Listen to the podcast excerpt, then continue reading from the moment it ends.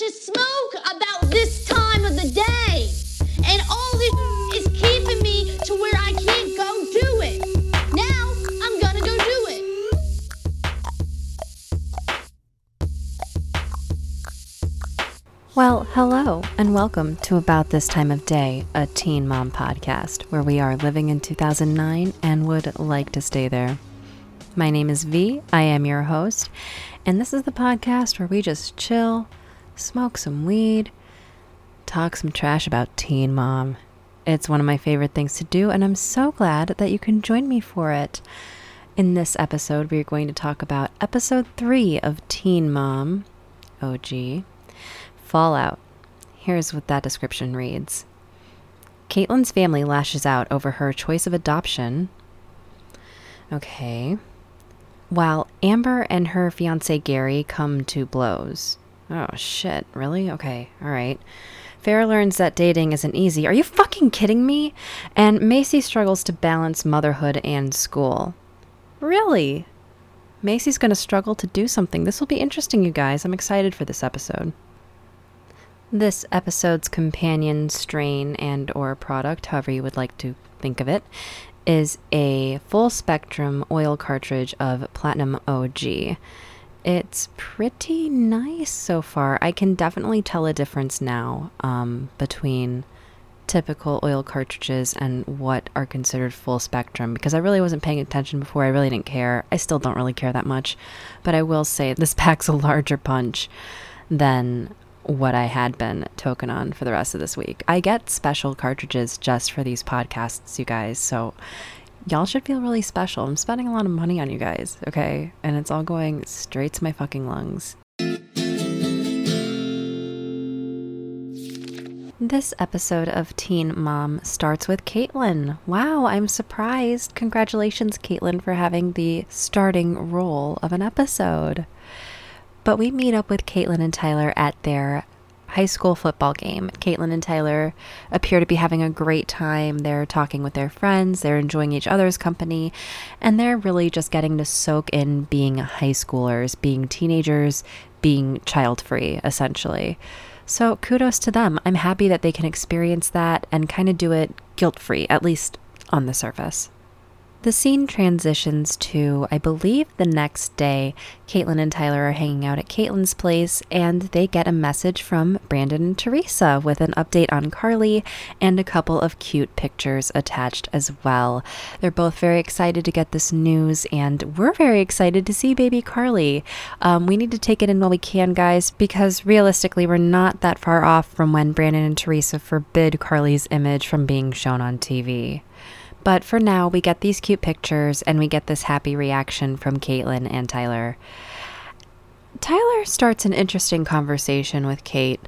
He says to her, you know, we may not be Carly's parents, but we certainly did avoid bringing her any of our problems. I mean, think about it, Kate. How many times have you said to yourself, I'm never going to do what my parents did to me, to my kid. I'm never going to pass on that anger, is essentially what he's saying. Really an astute observation. I'm only just now learning about family trauma and how that gets passed down through generations. That's something I never really considered before.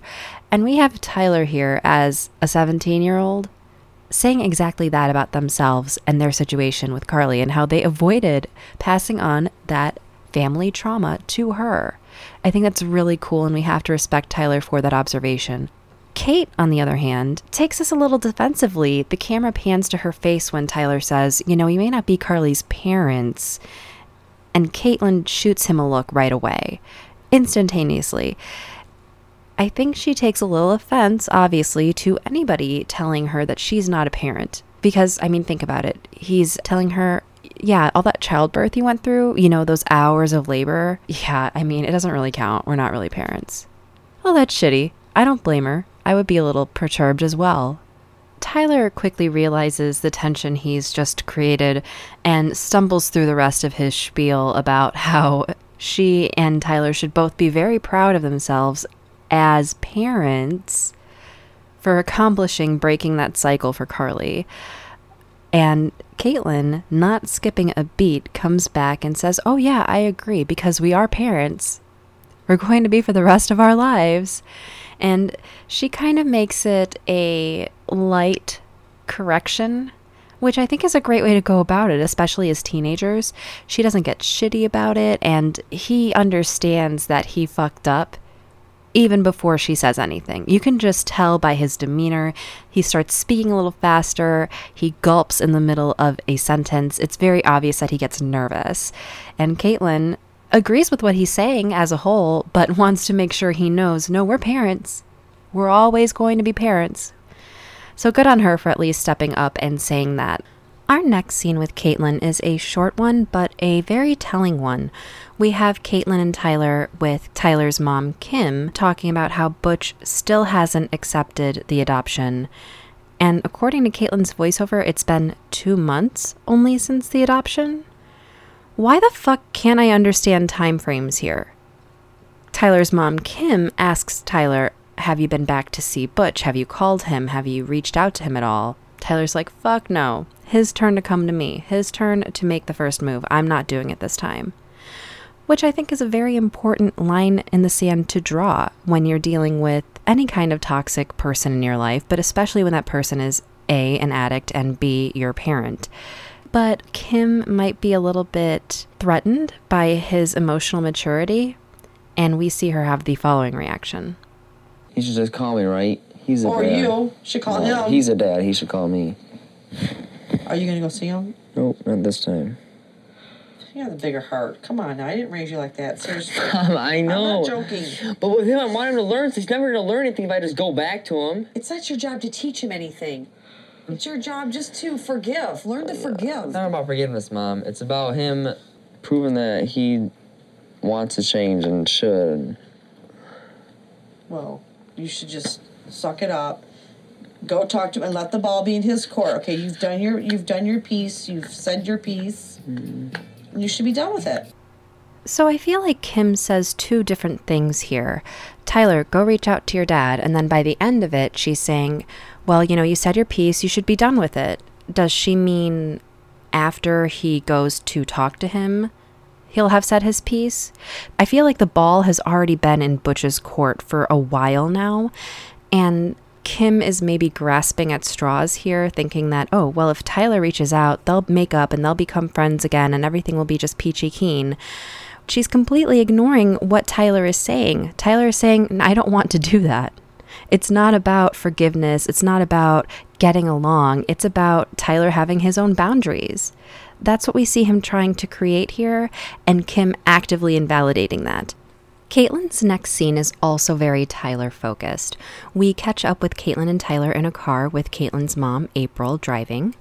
And I'm not sure where they're going or where they're coming from, but the conversation eventually turns to Tyler and Butch. Tyler and Butch. Is Tyler going to talk to Butch? Is Butch going to talk to Tyler? Apparently, April says that Butch has been asking if Tyler has a cell phone. It sounded like he wanted to give him a phone call. So logically, instead of waiting for Butch to give Tyler that phone call and making that first step, April decides to ask Catelynn to give Butch a call. To what end? I don't know. But she calls Butch and says, hey, Butch, I'm with your son, you know. And essentially, there's this awkward conversation like, hey, when are you going to talk to Tyler? And Butch is like, well, I'll talk to him when I want to talk to him alone, like kind of man-to-man sort of thing. Honestly, I don't really blame him for that response. Should he have just stopped right then and there and said, yeah, you know what, hand the phone to Tyler, let me say a few things to him and he and I can talk more later? Absolutely, that would have been preferable. But, you know, you're kind of putting him on the spot and he probably knows you're filming, and Butch doesn't really seem like the kind of guy to wear his heart on his sleeve. The scene ends with Butch telling Catelynn to let Tyler know that he can come over that night when they all have dinner or whatever they're planning on doing. He just says, well, have him come over tonight. That ends the conversation with Catelynn and Butch. And Catelynn just turns to Tyler, who's in the back seat, and says, well, did you hear that? And Tyler says, yep, sure did. That is where we leave off with Catelynn and Tyler for this little scene. It's not long in the episode before we're back with Catelynn once again. The scene starts in a car. We see it's later in the day, and Catelyn's voiceover lets the viewer know that the later tonight we heard her discuss on the phone with Butch earlier in the episode is actually them going out for bowling, which I think is really fun. I've always been a fan of bowling. I've also always been a nerd. So I'm excited they're going to get some family time together. So they're over there, ideally to pick up Butch, but then Butch comes out of the house and says, "Hey, are you riding with me?" And Tyler's not really sure what he just heard. April has to repeat for him, "Are you riding with him? Are you riding with me?" And he's like, oh, oh yeah, sure, I guess, why not? And he gets out of the car. He goes with Butch. And I think that's really impressive. Good for him, because Butch did reach out here. And Tyler is doing just as he said. I'm waiting for him to reach out. When he reaches out, I'm happy to talk to him. So we're seeing that come to fruition here, and I think that's great. Unfortunately, I do have to say the forthcoming car ride that we as viewers get to witness is a little awkward. Butch is shown not really talking to Tyler and calling somebody on his phone. We don't hear a conversation, so I'm not sure who he was supposed to be calling. We see Tyler pull out his phone in attempt to escape the awkwardness, but it's when they park where Butch really gets serious. Tyler tries to get out of the car and Butch says, "Hey, where are you going? Come here, I want to talk to you." And he's like, "What, Dad?" You know, typical teenager. But obviously here there's more tension than just typical teenager. Their conversation starts well enough, and I think it ends pretty well too. You're going to hear the hesitation in my voice. We'll get into that in just a second. It starts off well enough with Butch saying to Tyler, "Look, you're an adult now. You did what you did. No one can change it. No one can take it back." Uh, okay, I, I, I get what he's going for, and for Butch, compared to what we've heard from him, this is civil. My therapist told me to focus more on neutrality, so that's what I'm going to do here with Butch. I'm going to take that as a neutral statement. Butch continues to say, "I don't want to mess you up right now." Mm-hmm. "But what if your baby was sitting in your arms right now? Think about that." Now, why? Why? We were, we were so neutral just a second ago, Butch. Now we're... We're kind of into the manipulation again. I'm pulling the power card on you to make you feel a certain way so I can get my point across a little easier. Tyler goes on to say, well, who wants to give their child away? That was probably the hardest thing Tyler's ever had to do in his entire life. So he's trying to make Butch understand, like, no, I would not have given my child away if I thought I had a choice. And why don't we listen to what Butch says in return? If I could see her and hold her and kiss her and smell her, I don't care if I could live in this truck with yeah. that baby and feed him.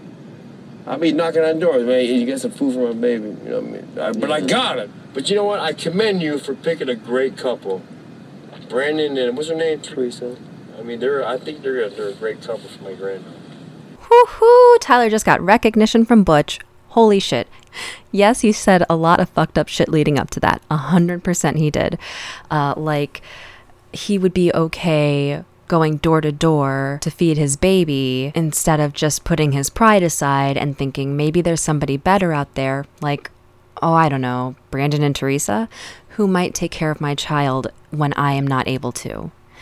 Butch is still not seeing that it's not a sign of weakness to do this. He's trying to prove some kind of difference between him and Tyler in that Butch would endure hard times not thinking about how those hard times are affecting a child, and that somehow makes him different. I guess Butch doesn't come out and say stronger, but I think that's the implied notion here. It makes him stronger for that. Whereas Tyler doesn't get to hold his baby in his arms, even if it meant having to hold his baby while going door to door asking for food or money or what. Honestly, a plan like that just leads to door slams. It's not a viable nor sustainable option to support a family. So for Butch to say that out loud is just, it's exhausting to hear. Let's keep listening. Well, I think you'll come to find that that is the best thing when, in the future. When uh, it works for me, son. I'm, really. Well, I'm glad that it does. Let's put it this way. You're my son. I love you. I miss you.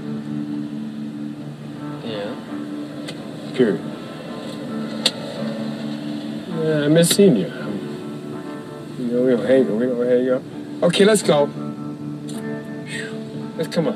Well, what else were you gonna say, Dad? If that's what you were gonna say. I miss you, man. You're my son. So at first listen, I have to say that I didn't know what else Tyler was looking for here. We just heard Butch straight up say, that choice that you made for Carly is okay with me. This is what we've been waiting for. But Tyler clearly is waiting for something else, something more. Well, I miss you too. Huh? But I was waiting for you, Dad, to call me and... I know. Because, Dad, you never been in my life before, and I and I was not... I was I'm not... I'm sorry.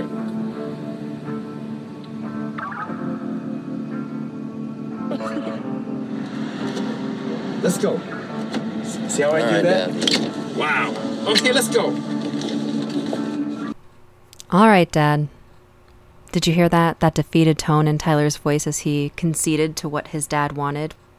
See, here's another thing that I haven't noticed in my years of rewatching this show. Tyler, I'm sure he's happy that he got that validation finally from Butch, that what he did for Carly was okay with Butch. But you hear Tyler bring up something that is a little bit more important to him even than Carly. It's, hey, you weren't ever there, Dad, and I was waiting for you to reach out to me in all this. So you also need to be taking responsibility here for what you did not do. Tyler is still a kid. He needs a role model. He needs a father figure, and he hasn't had one in Butch, and he needs Butch if he's going to come halfway and say, look, it was okay with me that you placed Carly for adoption, then he needs to go all the way and say, I'm sorry that I did not reach out to you sooner, and I'm sorry that I wasn't there for you when you needed me the most as a father. And we hear Butch say sorry. We also hear Butch interrupt Tyler in order to say sorry. It is an apology, but it's not a very good one. And that's something I wouldn't have noticed without my good friend Kimmy Schmidt. If anybody watches The Unbreakable Kimmy Schmidt on Netflix, there is a moment where she meets up with her estranged mother and she thinks everything is going great. She apologized for leaving her behind, but then Kimmy's friend Titus tells her, no, she's not apologizing. She's not letting you get a word in edgewise so she doesn't have to feel bad about the shit that she knows that she put you through. So now I'm watching this scene through that lens and seeing Butch do that same thing here. He doesn't want to hear it. He does not. He's got his hands over his ears. He doesn't want to hear how he's hurt Tyler in the past. He ends the conversation abruptly, and Tyler goes along with it because he's probably thinking at this point, this is as good as it's going to get. Tyler and Butch step out of the car, and they do share a long hug where they both tell each other that they love each other and they missed each other. And it does have a happy-ish ending, but I just can't help but feel that Tyler's needs went unfulfilled here. Yeah, okay, Butch kind of reached out first, but not really. And Butch is kind of apologizing, but not really. You're kind of getting validated, but not really. That's what Tyler has to be satisfied with. We then cut to commercial, but come right back to Catelynn and Tyler, where we see them having fun in the bowling alley with their family and a couple of their friends, too. In the middle of it, Catelynn does this weird thing that, again, prompted, she asks Butch out of nowhere, so, Butch, how was your talk with Ty? And Butch right away is just like, hey, you know what? That's none of your business. I don't want to be rude or anything, but, you know, that's between me and my son. And I can't... You just had that whole conversation. You knew those cameras are in your car. Shit's going to come out eventually. I understand maybe not wanting to divulge that in front of your son's friends, too. Um, maybe if it were just the family, he would have said, hey, well, we said this, it went good, blah, blah, blah. But instead he gets defensive.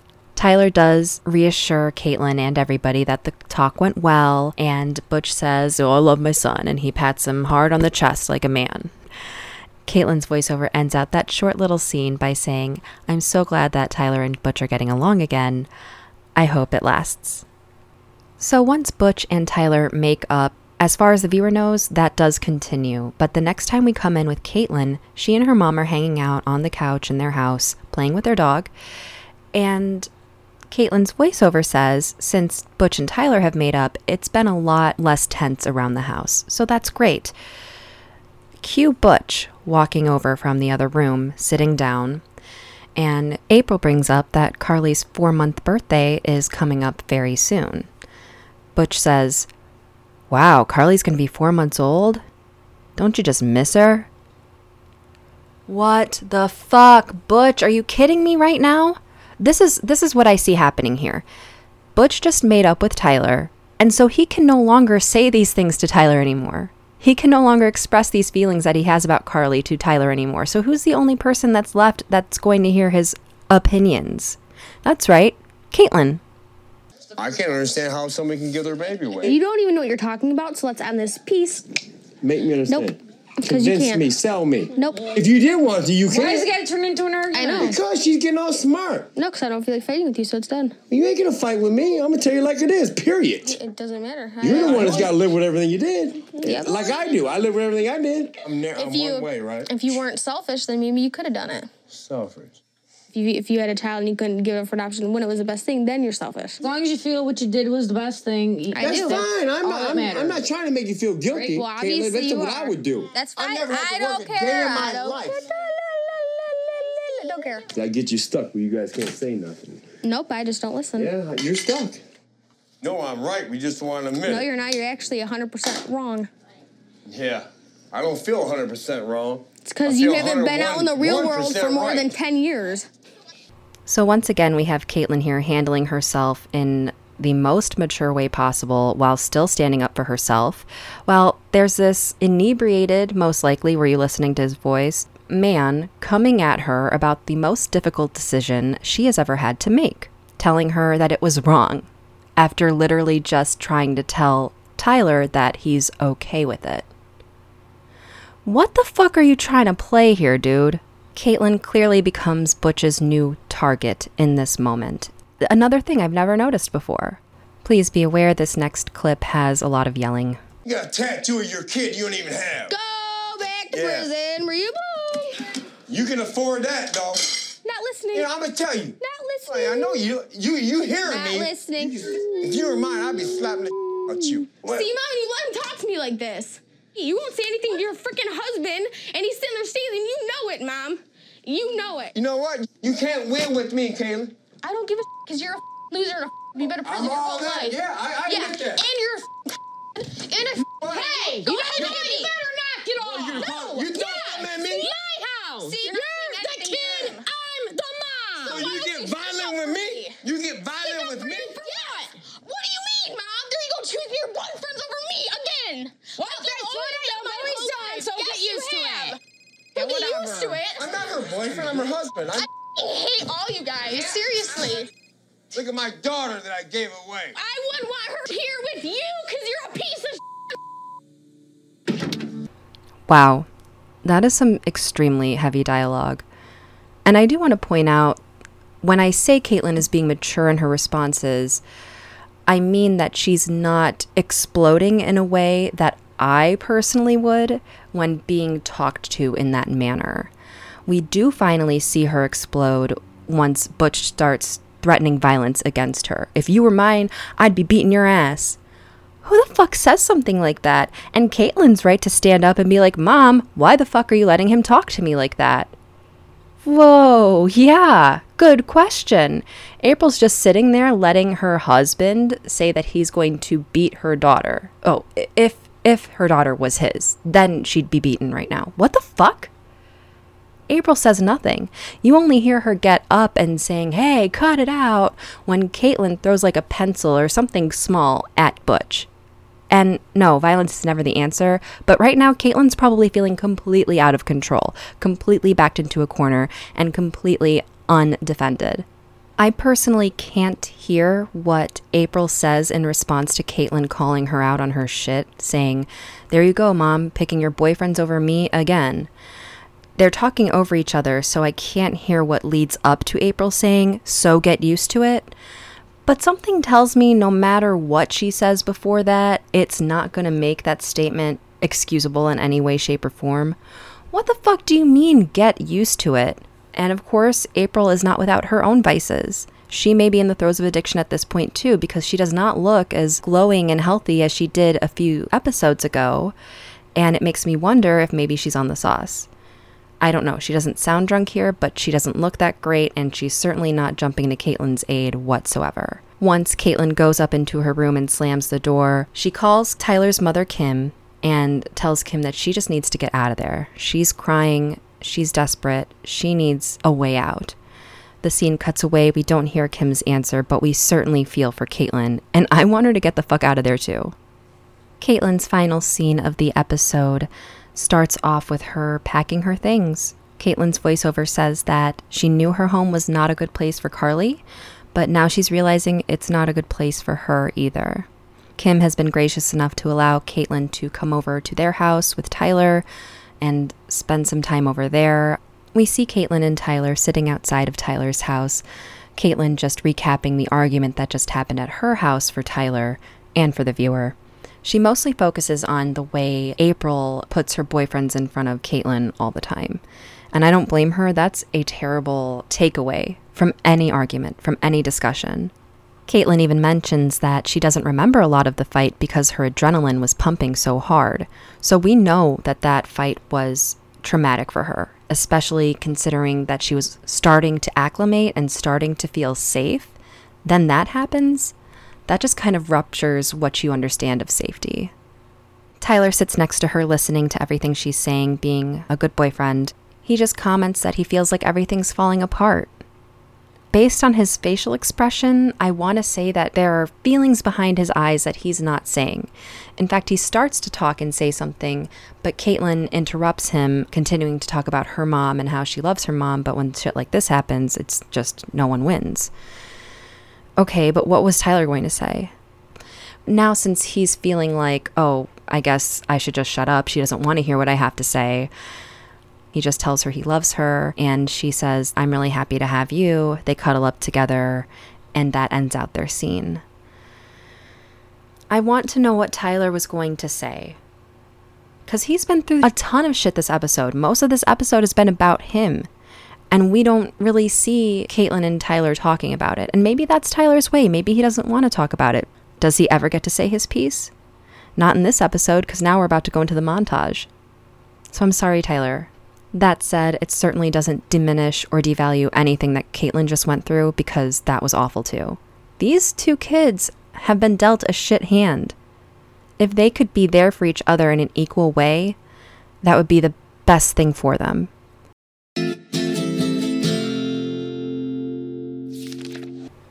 Next up, we have Farrah. And as you heard in our description of the show, she's still dating. We enter in on her first scene in the episode with her talking to Shaq on the phone, the same guy she was dating in the last episode. I'm honestly surprised he's still talking to her. I really don't think they looked like they got along at all, but whatever. What do I know? They're planning a date for later that night. He says that he's going to call her when he gets back in town. I'm not sure where he is. It's not really important. The basic premise here is that she has plans tonight that don't involve Sophia. And the scene continues to her telling Miss Deborah and Michael, her dad, about those plans. It goes about as well as you would expect. Farrah sits down and asks the two of them, hey, would it be okay if you watched Sophia while I went out to dinner? Okay, so let's think about this. We're three episodes in, and we've seen Farrah without Sophia. Mm, just a quick head count in my mind. I'll say at least, oh God, at least eight times, maybe ten. And here we have her asking for permission, essentially, to leave Sophia behind. Now, I have mixed feelings about this, which I'll explain in just a moment, but let's first listen to Deborah's reaction to Farrah once again asking for free babysitting. At the age you are, you shouldn't be doing these things. Okay. At the age that I am, yeah. eighteen, at the mature level that I am, that I know better, and I know not what to do and what to do, Mom. Listen to me. We'll I will watch Sophia. watch Sophia tonight. Okay, thank you. But you should be more responsible. I am, Mom. I'm making sure that somebody's there to watch her. If you, well, by all means, very good. By all Farm means, it all Mom. Out. That's good. Okay, by all means, yeah. um, so that if you farm guys think out. You can't handle watching farm Sophia, you can handle it, Farrah. I'm gonna oh, s- I'm farming out motherhood. No, I just need you to understand. I'm not going to stand here and go through this anymore, and I'm going to go eat. Okay, we'll have a good time. So Deborah brings up the most salient point, which is Farrah's age. At the age you're at, you shouldn't be doing things like this, which is a weird argument, but I'm not going to discuss that right now. What I want to talk about is if Farrah was an adult on her own, she could hire a babysitter. She could hire a nanny. She could farm out motherhood, as Deborah so eloquently puts it. She would be completely within her right to farm out motherhood. I think it's crazy that Deb does continue to, I'll watch her tonight, and Farrah immediately stops listening. You can tell as soon as she says, okay, she's not listening anymore. You've given her what she wants, Deb. Anything you say after that is null and void. It does not matter. We see Deb leave the room as she says that she's going to go eat, and that ends out that first scene with Farrah. Farrah's next scene begins later that evening when she is getting ready for her date with Shaq. They have plans to go out to dinner, I believe. Nothing too much more fancy than that, but she's getting all dolled up. You can tell she's very excited. And I'm going to look past her abandoning Sophia for a moment and just look at her pretty dress, you know? As she's getting ready, she receives a fatal text message. Shaq can no longer attend the dinner. He has practice in the morning and coach won't let him go out. Weird. It's pretty clear now at this point Shaq has used practice to get out of seeing her more than once. I'm a little surprised that she's as dumbfounded with this text as she is, because you and I both know that this hasn't really seemed like anything to begin with. It might just all be in her head, and she might just be getting off on dating a college boy. She's kind of like me, where she doesn't like receiving bad news like that through text message, and gives Shaq a phone call in that exact moment. And that's totally something I would do too. She gives him a call, and they just kind of talk really quickly about, what was it he was texting her? She just got her phone. That's what she says to him. He just repeats exactly what he said in the text message. Yeah, coach is doing bed checks. I can't I can't hang out tonight. Sorry. And she's like, okay. She's not happy about it, but their conversation pretty much ends. He tells her to have a good time tonight. And she says, oh, don't worry, I will. And she does continue to go out. She went out to dinner with her friend who came with her to the football practice in the last episode, and basically tells her everything that just happened. You know, I can't believe this. He totally ditched me, blah, blah, blah. And as they're talking, she gets another text message from dear old Shaq that says, oh, decided to go out with the guys tonight. Sorry.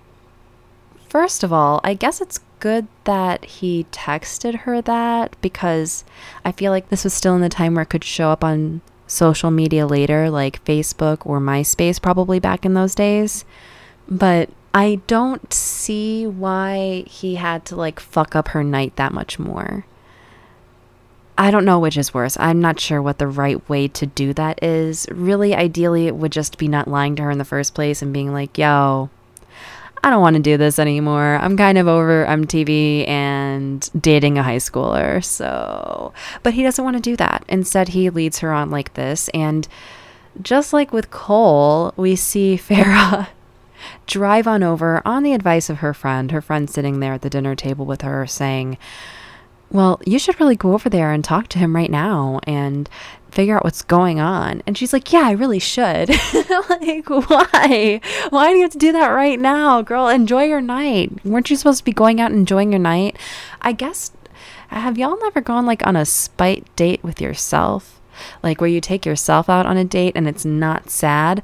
Yeah, it feels fucking good. So Farrah should be going out right now, forgetting all about baby Sophia and living her best fucking life, because fuck you, dude. You want to ditch me and hang out with some stupid fucking football players? But no, Farrah takes the advice of her friend and heads right on over there. She must have texted him or called him on the way, because he starts walking out as soon as she starts walking up the steps.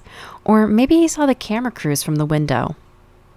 We see Farrah here once again trying to get a better answer than what she was already given multiple times. We saw her do this with Cole too, and that girl who messaged her. There wasn't any real new information, just like she doesn't get any new information here with Shaq. He says the same thing.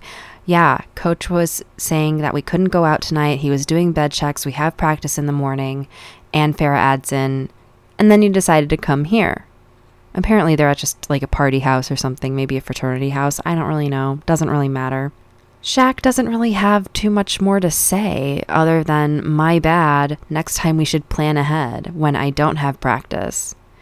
It sounds like you have practice every time that Farrah wants to hang out, once again leading the viewers and I to believe that you just don't want to hang out with her.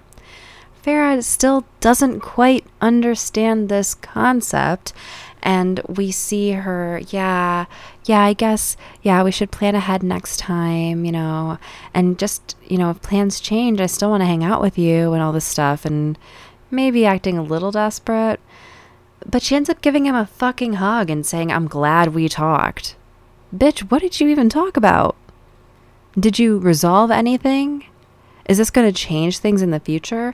You kind of bombarded him on his night out with the guys after he was pretty clear that he didn't want to see you. And I'm not saying that that was a cool thing for him to do, to ditch her, but we're talking about boundaries, right?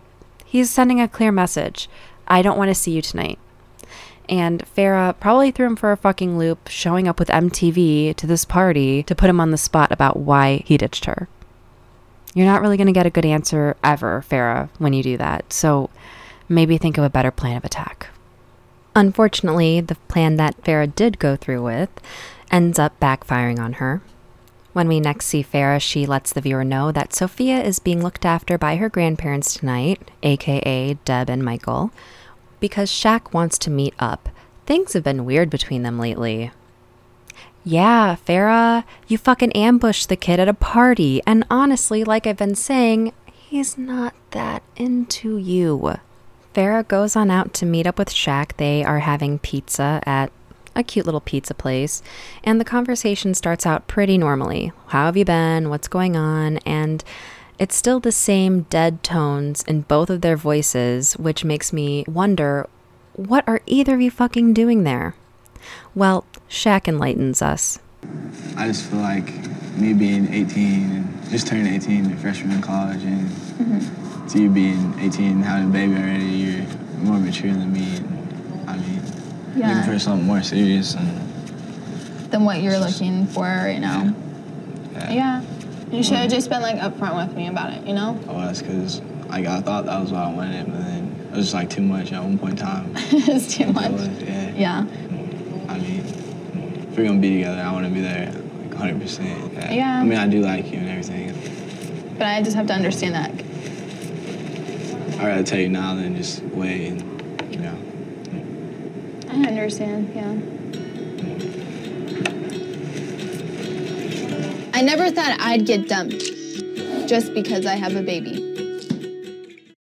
Oh, okay, finally. Oh my gosh, what took you so long? I mean, honestly, this is one of the worst T V relationships I've ever had to witness so far.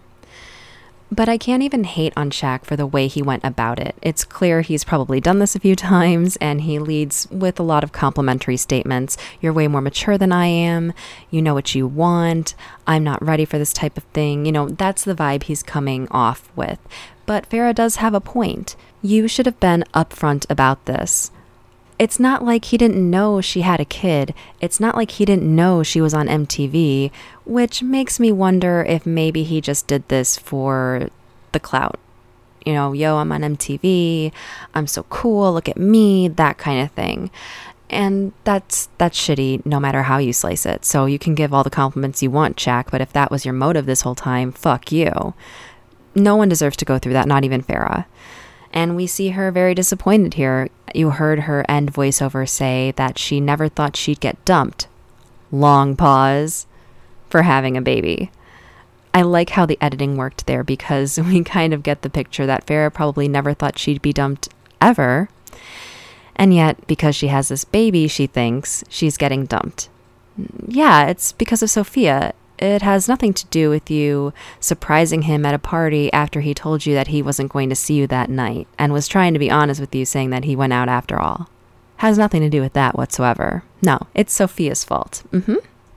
So for transparency's sake, I will say there is a small scene here that I'm just going to breeze over.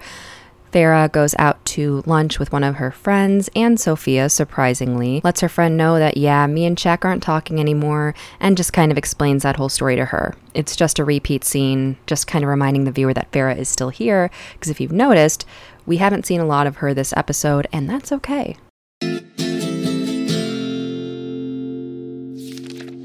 Next up, we see Maci. She's hanging out with some of her friends who are about to leave for college. If you remember in our first episode of Teen Mom, Maci was really struggling with the fact that they only had two months to plan her wedding and her friends were leaving for college in like exactly two months, so they had to get going. But now that the wedding is officially canceled, something they are discussing in this scene, we no longer have to worry about that, and now Maci is just having to face the fact that her friends are moving off to college, and since Ryan's a fucking douchebag, Maci's moving back home with mom and dad. I gotta say, that is a tough position to be in. Maci is looking at her friends having this conversation and thinking to herself, these were my exact plans two years ago. I had plans to go off to college with these friends standing right in front of me. We hear Maci mention wanting to go to races every weekend, never coming home, always going out, doing this, doing that. And now, because of sweet little potato bug Bentley, I don't know why I've gone to call him that, but that's what we're going to call him, little potato bug Bentley. Maci has to change these plans, and she's got to make college work for her in her own environment. She's actually talking to her friends in this scene also about how she wants to take online classes so that she can continue to stay home with Bentley and really have that flexibility in her schedule. Her friends suggest, have you thought about daycare for Bentley while you go to school? I guess Maci's mother, who usually would watch Bentley during the day for her, has gone back to work at what Maci refers to as the office, which I can only assume is her father's dental office, where Maci also did part-time work. So since mom's no longer in the picture for babysitting, we have to think of some alternatives. Maci doesn't seem too thrilled about the idea of daycare, which I get. I would be really apprehensive, especially these days, COVID notwithstanding, to hand over my baby to anybody. The scene ends with her friends kind of rubbing it in, like, wow, it's so weird. This time last year, we were going into senior year and you were moving out with Ryan. Now you're going back home and we're going to college. Everybody's laughing and it's a light moment. Maci's laughing too, but I would be like, yeah, I fucking know. Thanks. Thanks. But after that comment, Maci's voiceover comes in, just summarizing once again all the things that she has had to change and all the things she has had to sacrifice to be Bentley's mom. The next time we see Maci, she's giving little potato bug Bentley a bath in the sink, and her voiceover is letting the viewers know that since she and Ryan have broken up, they are splitting custody, and she is just about to go drop Bentley off with Ryan's parents, Larry and Jen, to then go help her friends pack for college. They are leaving, like that day they are going, and that is emotional. These are her friends that she's had since sixth grade, she says, and they've never lived apart. They're all packing in her friend's room. I'm not sure which friend. There's about seven of them altogether, including Maci. One of her friends asks if now that they're leaving, will Maci start hanging out with Ryan more? Maci says that she doesn't want to, but she may get desperate. She comments that she can't just call her friend, hey, let's go here. It's not that easy anymore. Now it's a forty-minute drive out to see her best friends. So hopefully she doesn't end up hanging out with Ryan more, and her friends even kind of follow up on what I think is a prompted question by saying, well, do you think you'll get back together with Ryan? And Maci says, um, not anytime soon. Definitely not. Uh, not right now. No way. So that's a pretty good, strong statement. And I feel like Maci has shown us already that she's a woman of her word. And I think that we can trust her when she says, um, I'm not going anywhere fucking near Ryan as far as that's concerned. Maci continues to help her friends get ready to head on out. And eventually they're all heading out to the car. They're saying their goodbyes, and one by one, they all start tearing up, crying about how sad it is that they're leaving each other and moving on. And I can't help but hear the song Graduation in my head. And I'm just sitting here wishing, I wish I had friends in high school like that. I had friends at other high schools like that, where we were that close. But it didn't matter if we were going off to college as long as we weren't leaving the state, because we didn't see each other every day anyway. You know what I mean? By the time I was a senior in high school, no one fucking liked me and I didn't like anybody. To see Maci have this sweet moment with her friends, I love it. It's heartwarming, but legit, I can't lie, I'm a little jealous because I never had a moment like that in high school. Eighth grade, sure, but at that point, are you really counting like your eighth grade graduation? I don't think so. you know, and then college, I didn't have any friends in college either. God, I'm lonely. Maci once again makes the comment that she never realized it would be this hard to watch her friends go off to college. It's the same parallel that we saw with her getting married. You're going off to live a completely different life than me. Maci doesn't waste any time. In her next scene, we see her going to sign up for online college classes at her community school. Maci and Bentley go to meet up with a college counselor at the school, and she gets all set up with online classes. She heads home and starts to take a look at what she has to do. I got all online classes, so I'm going to be staying home with Bentley all the time. I got schoolwork to do. Here, make my status on Facebook go. Okay, hold on, you're done. Here, I got to check my classes real quick. Bentley, don't open that. You better be careful. What'd you do? Did you hit yourself? You ready for lunch? Come here. It's impossible to get my schoolwork done when I can't take my eyes off of Bentley. Wow, make my status on Facebook. Now that is a phrase I have not heard in a very long time. We see her behave towards Bentley in a way that I'm not familiar with. I mean, with Amber, she was just barking at Leah to stop doing things. Here we have Maci, although not necessarily watching him watching him, he's very close to her, no further than three feet at any given time, and he's just playing with the drawers in the desk that she's working at. That's what happened. I think he bumped his head against a drawer that he opened. Totally innocuous. But she still scoops him up after she realizes that he's crying because he's bumped his head and says, hey, you know what? Are you ready for lunch? Because clearly this isn't going to work. We did hear in their conversation earlier with the college counselor that she's already been at the community college for a little bit, had to drop those classes, and simply couldn't manage her time between Bentley and school. But now that she has these online classes, hopefully that'll go easier. So far, we're not seeing that. The next time we see Maci, it's over Ryan's parents' house with Bentley and Ryan. Maci's voiceover tells us that Ryan's parents aren't taking the breakup so well. We see all of them sitting in the living room, and we have Larry and Jen basically guilting Maci into trying to get back together with Ryan, saying things like, well, do you know anybody with two sets of parents? To which Maci responded, no, she doesn't, which to me, that's extremely surprising because in two thousand nine, I knew a ton of people with divorced families. I think it's super manipulative to try to talk Maci and Ryan, for that matter, into getting back together by using the, well, do you know anybody else that has two sets of parents? You don't want Bentley to be that kid, do you? That's clearly what they're trying to get across here, and that's not a fair statement because they don't fucking know how awful it is to live with Ryan in that way. They know Ryan as a son, so him being a slacker or someone who doesn't care, that's just Ryan. But Ryan as a dad needs to step the fuck up. I don't know if Mimi, Jen, and Larry understand that.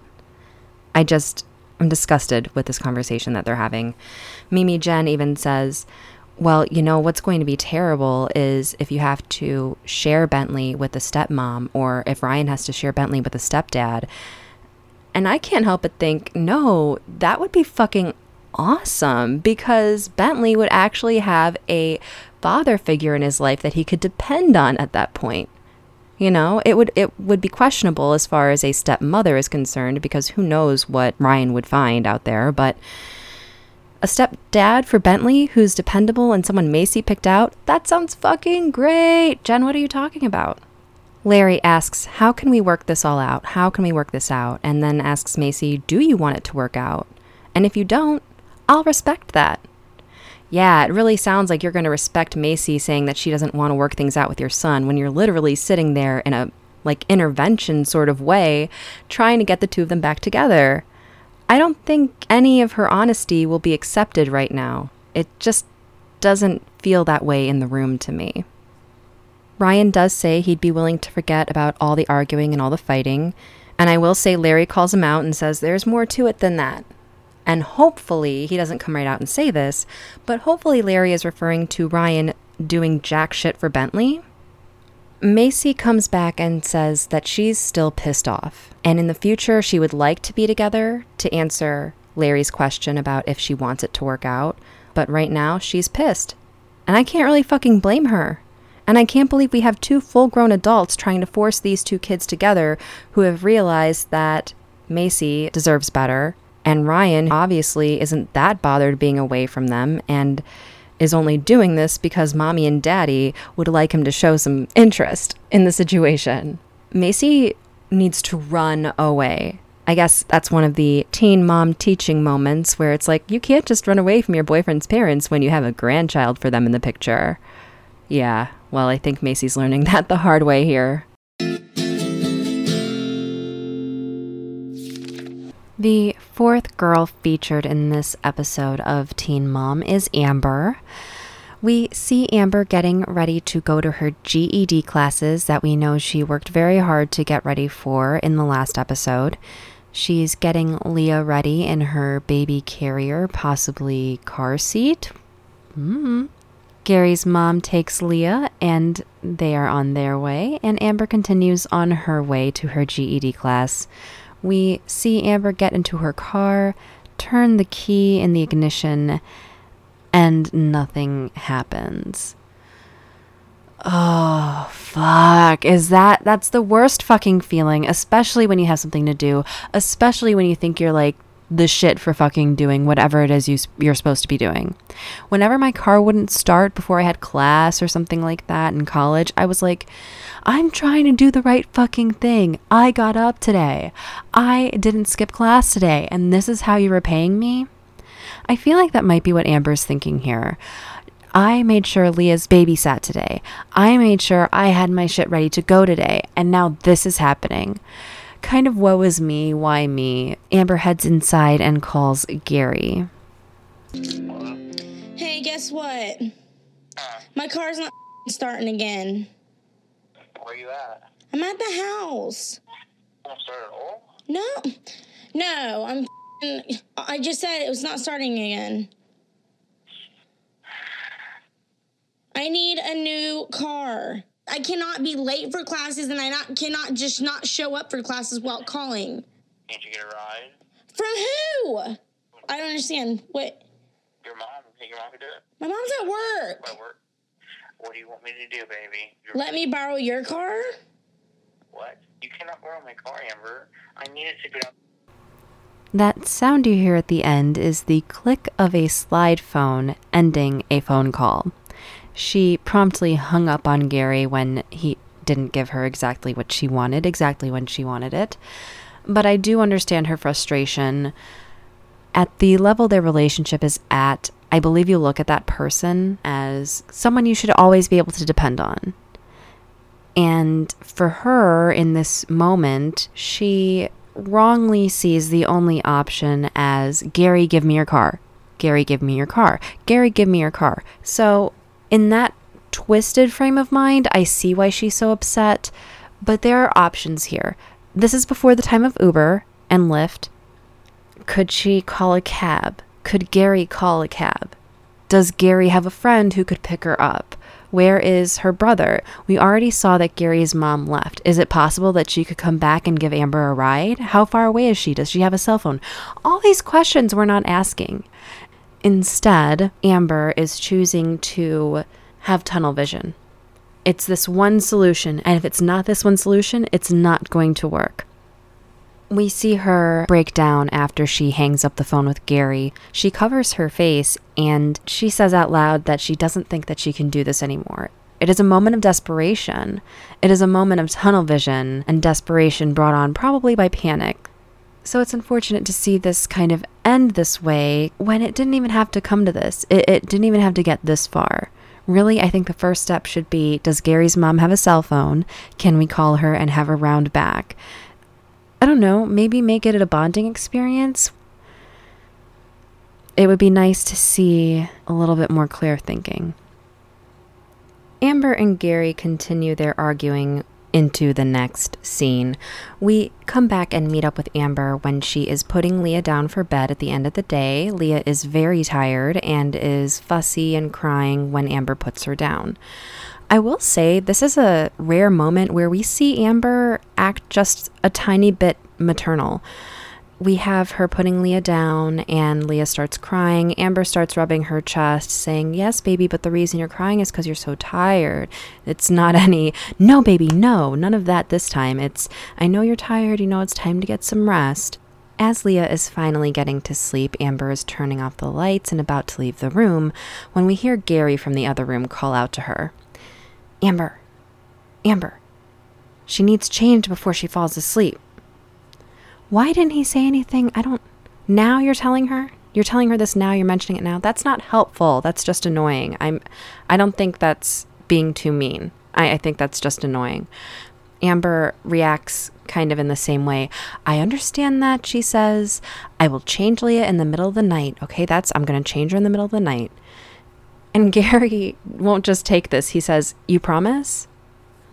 And maybe there's a history here of her saying that she would do something to help with Leah, and then Gary has to do it after all, or something like that, which I would understand and I think is totally plausible. But to hear that in that moment when you're already stressed and trying to put the baby down, that's not really what you want to hear. Amber makes a face that the camera picks up and she says, yes, I promise. I'm I'm going to do that. I, I will do that. She closes the door behind her, leaving Leah's room, and goes back into the living room with Gary. Some time passes and we hear little Leah crying from her room, and she has obviously not fallen asleep or has woken back up and needs something. Amber says, Gary, can you please go handle that? And Gary answers her, no, she wants her mama. Now, on the surface, this seems like Gary is just shirking responsibility. No, no, I don't want to do that. You go handle it, Amber. Kind of like Ryan, but I don't think that's what we're seeing, okay? We heard just a moment ago Amber say, I'll change Leah in the middle of the night. Time passed, Leah's crying. If she needed changing already, she's probably crying because she needs to be changed, right? So I think what we're seeing here is Amber actually shirking the responsibility of changing Leah like she promised to do maybe an hour or two ago. I feel like this is definitely something Amber has done before. I can see Amber maybe concocting in her head, well, you know what? I have to deal with this and I have to deal with that. Gary goes to work all day. He doesn't even have to take care of Leah during the day. He can change a diaper or two when he gets home, which is probably true. But if you say that you're going to do something and you promise that you're going to do something especially, girl, you can't back out on that, no matter how asinine it might be.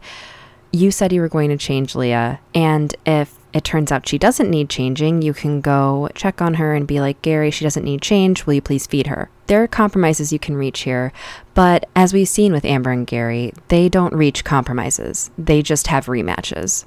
This argument starts with the basic, you don't help out enough around the house, Gary. There are certain things you need to do when you have a family, Gary, blah, blah, blah, blah, blah, and escalates to the point of, Gary, you won't let me use your car. I hate you. She actually says, I hate you at the end of the argument, which, I mean, you hear it maybe even overstated a little bit. Never say you hate anything, which I don't personally believe in. I hate a lot of things. There are a lot of things I fucking can't stand and will tell you that to your fucking face. But I think to say it to your baby's father, who is paying for a lot of your shit, and just because he can't afford to buy you a car right now doesn't mean he's not doing anything. Saying that to him may be a little bit over the line, Amber. I don't think that's a very nice thing to say. To be fair, Amber is not asking Gary to buy him a new car. I was exaggerating. She's asking him to let her borrow his car. Gary says that her car, the way it is right now, which we just saw in the last scene, didn't start, can't go the high speeds. He needs it to go on the highway to get to his work. The question is, is he obligated to give up his car? I don't know. I don't know what the answer is on that. I feel like a part of me says yes, he should figure out a way to allow Amber to use his car when she needs to, not permanently. She can figure out a way to make it up to him. Maybe that night she really will change Leah's diaper, just as a, you know, a treat. But I can't tell, because I also think that he has a right to maintain his own property, to have a ride to work in which he is comfortable. I don't think that's asking a lot either. Again, compromise, compromises. That's a big thing we need to talk about today, you guys, apparently, with Amber and Gary. Amber delivers that "I hate you," followed by "You're so fucking irresponsible, Gary." And Gary just says, "Fine, hate me then." Amber's voiceover comes in and says, "If Gary won't help me more, we are not going to last." And that's how the scene closes out. By the time we see Amber again, she lets us know things have not improved. She has been able to fix her car, at least somewhat, and her voiceover tells the viewer that she had to get out of the house right away, and she goes to meet up with one of her friends for lunch. Again, the obligatory lunch scene. We see baby Leah in the same baby carrier and or car seat that she's been in this entire time. I'm not sure Amber ever lets her out of there, come to think of it. And we see Amber have a conversation that we've heard already, basically just saying, "Gary doesn't appreciate me, I do so much, blah, blah, blah." But I found it kind of interesting what she says here. "He pays the bills, so He he thinks, like, I don't do anything. That's, that's, how that's he what he acts. Too. But I'm dealing with a lot more than he is, you know? Gary is drama. You know what? I'm about to be, I'm about to become a bitch. I seriously am." Oh, now you're going to become a bitch. Just now. Okay. And I shouldn't make fun, because she's clearly not in the best state of mind. But what a thing to say, right? Like, the only time where I've cognitively made the decision to be a bitch has been when I've been super fucking crossed. Like, you have crossed me beyond recognition, and now you have unleashed my fucking wrath. That's the only time where I sit there and I'm like, now I'm going to be a bitch. Any other time, it's purely incidental, I swear. I, I say that half jokingly, because sure, there are times where everybody can come off mean and jarring. Like Amber, you know, you put all her bad moments together from a T V show, you're going to think that she's a bitch. But that footage has to come from somewhere. So if you weren't being a bitch already, Amber, I'm a little nervous to see what you have coming up for us next. Right after Amber says that, Leah starts crying in her little baby carrier, and Amber tells her friend, oh, it's it's time for us to go. They head out, and of course, Amber's car isn't actually fixed, and whatever she did fix didn't stick, because it's not working and her car won't turn. She tries to call Gary. Gary doesn't answer. She's very pissed off, but doesn't leave a voicemail, which I'm happy about. I would have really hated to see her kind of go off on him when he can't even say anything back. She gets out of the car and shouts to her friend, who thankfully is still in the parking lot, like, "My car keeps breaking down. I need a new car. Gary should give me his van. He's so inconsiderate." What, so he can be stranded at work? I guess the only difference is that he wouldn't have Leah with him at that time. You know, Amber has a responsibility right now to keep this baby safe. She needs a reliable vehicle in which to do that. Does that mean she should be entitled to Gary's vehicle so Gary could risk breaking down at work or on the highway or somewhere else, since, as we heard, he has to take the highway into work? I don't think that's a fair trade. Regardless, we see Amber's friend somewhat begrudgingly offer Amber a ride home, and Amber accepts. They start loading baby Leah into the car, and Amber's voiceover ends the scene with this gem. "I'm sick of Gary being so selfish, and I'm gonna let him know." Ooh, so I'm just gonna say it. Given what we just heard Amber say about she's gonna start being a bitch, and now this statement comes off just a little threatening. She sounds pretty angry here, and when something like your car breaks down, for me, that would fuck up my whole day, especially because my car is my window to freedom too. So I do identify with Amber in that sense. I'm not thrilled about how she's handling it, because I'm worried about her, like, going off on Gary later, which I'm sure we'll all get to witness. This next scene's a tough one. I just realized what episode this is. For whatever reason, Amber's friend does not drive her back to Amber's apartment. She drops her off at her dad's instead. So she's essentially stuck at her dad's house right now, still trying to call Gary, still not getting an answer. I guess the time frame here probably be about two to three hours from her first phone call when her car broke down to this phone call here where Amber's father says, hey, try Gary one more time. So she does. And he finally picks up. Hello? Oh, oh wow. Where you been? Okay, so why haven't you been answering your phone? I just got out of the shower like absolutely just now. You've been off work for like almost two hours. I have this wonderful bed where I like to sleep in it too sometimes. I was laying in bed. Gary, I'm trying to get a hold of you because my car is broken down and I need you to come pick me up from my dad's. So you need to come get you, right? You don't just go lay down when she leaves you a message. The damn car's broke down. Okay, Gary, just come over here and pick me up. I'll see you in a minute. She flips her phone shut in frustration, and the scene transitions into a little bit later when Gary goes to pick her up. Um, but before we get to that, I want to just analyze this conversation really quickly, because uh, honestly, I don't want to dwell on this. But let's let's think about this conversation. She has been trying to get a hold of Gary for probably at least two hours, only to find out that he's actively ignoring her calls, not just being unable to answer the phone. Then also, he gets met with immediate frustration from the moment he picks up the phone. Oh, wow, someone decided to pick up the phone. Like, how shitty is that? You think that's going to make him want to cooperate or help you? Of course, all the frustration in the world is no excuse for what happens next. Gary does come by to pick Amber up, and it's not long at all before all three of them, Amber, Gary, Amber's dad, are in a fight. It gets to a point where Amber's father is yelling at Gary for ignoring those phone calls, and Gary reacts by saying, okay, well, I'm getting out of here because you're a fucking sourpuss. A fucking sourpuss. I mean, that sounds kind of funny, but Amber doesn't take it in a jovial manner. She whips her head around from where she's sitting in the room and says, who are you talking to? And he says, I'm talking to your dad because he's being a sourpuss. And she gets up out of her seat, charges towards Gary, pushes him into the wall, puts her hand around his neck and slaps him, saying, you don't talk to my goddamn dad like that. And for obvious reasons, I will not be playing the audio. And if you plan on watching the episode after you listen to this podcast, be aware that her language and her tone and the actions on the screen are very triggering. A lot of rage, and it, it does go to show how men can abuse women, women can abuse men, women can abuse women, men can abuse men. There is no gender. The same way love has no gender, unfortunately, abuse has no gender either. Amber's father tells Amber to get off of him because he understands that this is being recorded, and that's a fucking felony waiting to happen because there is a child in the room. Gary is getting Leah ready to go in her carrier when Amber charges at him. Leah is not harmed, but she's right there. I can't speak for all babies, but I have memories of being in a baby carrier. one hundred percent absolutely. Hated it. Uh, very confining.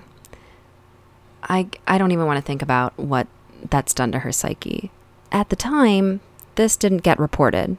Gary didn't make a police report. Obviously, Amber's father didn't make a police report. None of the producers or crew reported anything whatsoever.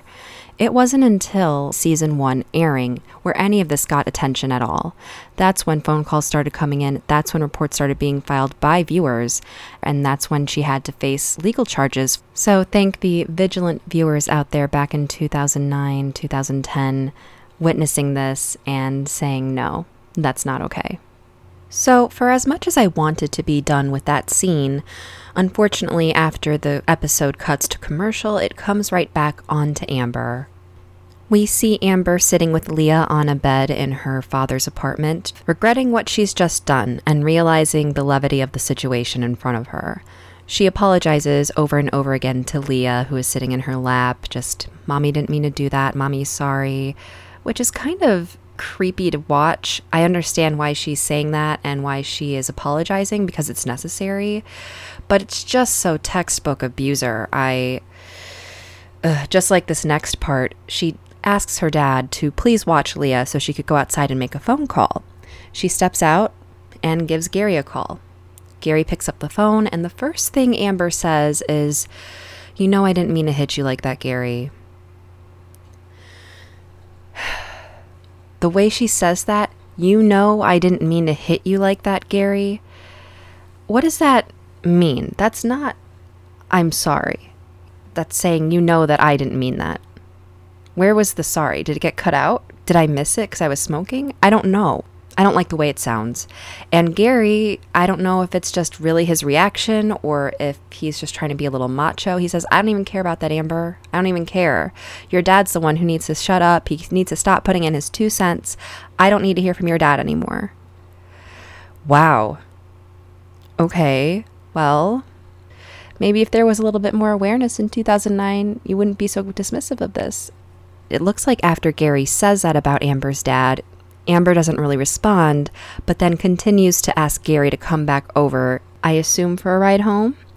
Gary responds that if he comes back over, it's just going to start another fight. Amber says, "No, it won't." And Gary agrees to come over. Now, I do want to point out that I think this scene is very heavily edited. Amber's mouth is completely covered by her phone, so we have no idea what she's actually saying here, and since Gary is only speaking over the phone, we don't have any idea what Gary is actually responding either. Regardless, Gary, just wants you to stay safe, my friend, and that's how this scene ends. Ah, well, I was hoping that was the last Amber scene, but there's more. We see Gary, Amber, and baby Leah heading back home. They're walking into their apartment. It looks like Gary did go out, pick her up to give her a ride. And Amber's voiceover says, "I don't know how Gary and I are ever going to move on after our big fight." Yeah, me either. Let's hope you don't. But we see them upstairs discussing the state of their relationship. I feel like Amber puts him in a bit of a shitty situation again and asks, "So how do you feel about our relationship right now?" And he just says, "I don't think you want to be with me."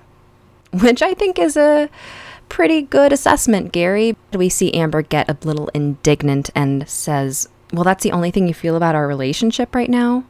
And Gary explains to her, "Look, you say you want it to be different. You say you want this. You say you want to work it out. But every time I turn around, something else is wrong. You're mad at me for something else. I fucked up again." Amber's response to this, she starts crying. Gary goes over to her, holds her hand, which is like more than I would fucking be doing at that point. Maybe, I don't know. I'm kind of an idiot like that too. But goes over and holds her hand and says, "What am I doing wrong? What do I need to change?" And Amber says, "I can't be with somebody who's not there for me." Gary assures Amber that he will be there for her, tells her that he loves her, but that makes Amber cry more. Gary implores her to trust him, but she says that she can't until he repeatedly shows her that he will be there for her. But clearly, we have two people here that should go their separate ways. This is maybe the first time for violence, but not the first time they've had an argument like this. And if she's saying something like, "I can't believe you until you show me" multiple times, it makes me think that she has already given him many opportunities, in her mind anyway, to prove his ability to follow through. So I wasn't going to use this website simply to avoid the cliche, but if you or anybody you know has been a victim of domestic violence, visit love is respect dot org. That website is still active. And I personally think it's a little bit easier to navigate than the hotline dot org, which is another national domestic abuse support network that you can access for help. I definitely recommend going to love is respect dot org. You can also call them at one eight six six, three three one, nine four seven four or text LOVEIS to two two five two two. Stay safe out there, you guys.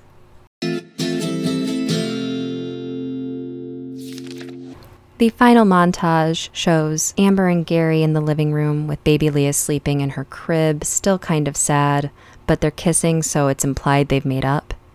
It then goes to Maci, who hands Bentley off to Ryan, and then heads out into the garage to leave the house because they're not together. Switch to Farrah, heading out of the restaurant. Baby Sophia is in bed, and Farrah is also in bed on her phone. Probably for the first time ever we see them home at the same time. And then back to Catelynn and Tyler hugging outside of his house. What a heavy way to end this episode, you guys. Well, thank you so much for joining us on this very special episode of About This Time of Day, a Teen Mom podcast. Be sure to join us next time when we're going to talk about episode four of Teen Mom, Moving On. Hopefully that means these moms and dads will move on from some of the problems that we saw them have in this episode today. In the meantime, you can catch us on Instagram at A T T O D podcast on Instagram, same handle on Twitter, A T T O D podcast on Instagram and Twitter. That is the acronym for the show About This Time of Day. Or you can go old school and email attodpodcast at gmail dot com. So I've noticed in these more serious episodes, my opinions may come across a little too strongly, and I apologize for that. I just want to give everybody a reminder to take this show lightly. I'm, I'm trying to make you guys laugh and joke, and who knows, maybe I'm wrong about some things. Like, maybe Ryan's actually a really good guy, or, you know, maybe Shaq actually had feelings for Farrah. And who knows, maybe sometimes it's okay to have a picnic table in a room where you don't intend on having a picnic. You don't even know what you're talking about, so let's end this. Peace.